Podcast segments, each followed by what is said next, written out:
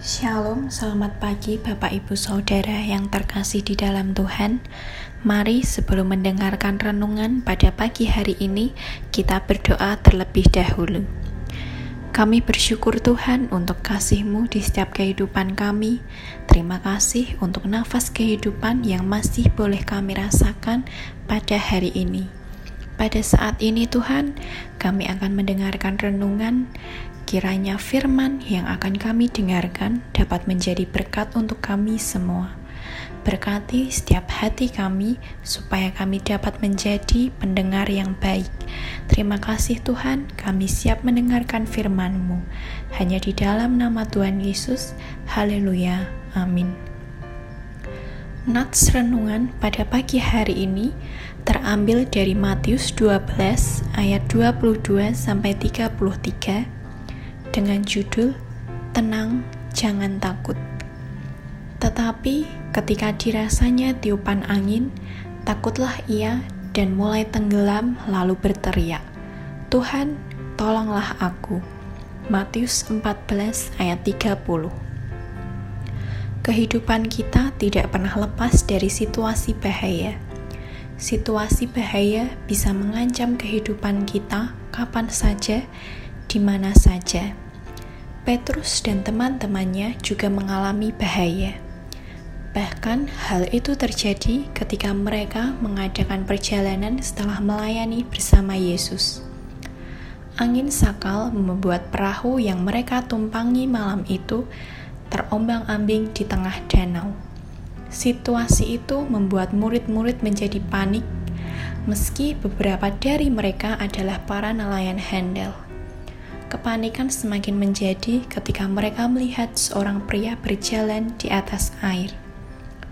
Melihat respon murid-muridnya, Tuhan Yesus mengatakan, "Tenang, ini Aku, jangan takut." Kata-kata Tuhan Yesus ini menjadi sebuah kekuatan bagi murid-murid pada waktu itu.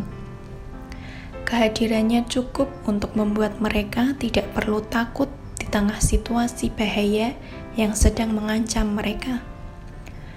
Mengetahui itu, Tuhan, Petrus segera berkata, "Tuhan, apabila Engkau itu, suruhlah aku datang kepadamu berjalan di atas air." Yesus pun menerima permintaan Petrus. Ia berkata, "Datanglah." Maka Petrus turun dari perahu dan berjalan di atas air mendapatkan Yesus. Dengan kuasa dan perkenanan Tuhan, Petrus pun bisa berjalan di atas air. Namun, di ayat 30, Petrus dikalahkan oleh ketakutan. Hal ini terjadi karena ia merasakan tiupan angin. Ketakutan ini membuatnya mulai tenggelam sehingga berteriak, "Tuhan, tolonglah aku!"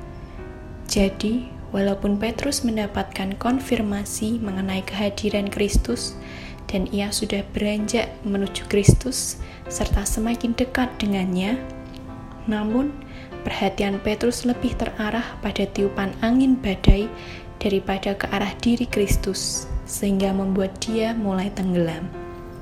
Pengalaman Petrus membawa kita pada sebuah pelajaran berharga dalam menghadapi situasi sulit atau penuh bahaya. Ke mana fokus kita?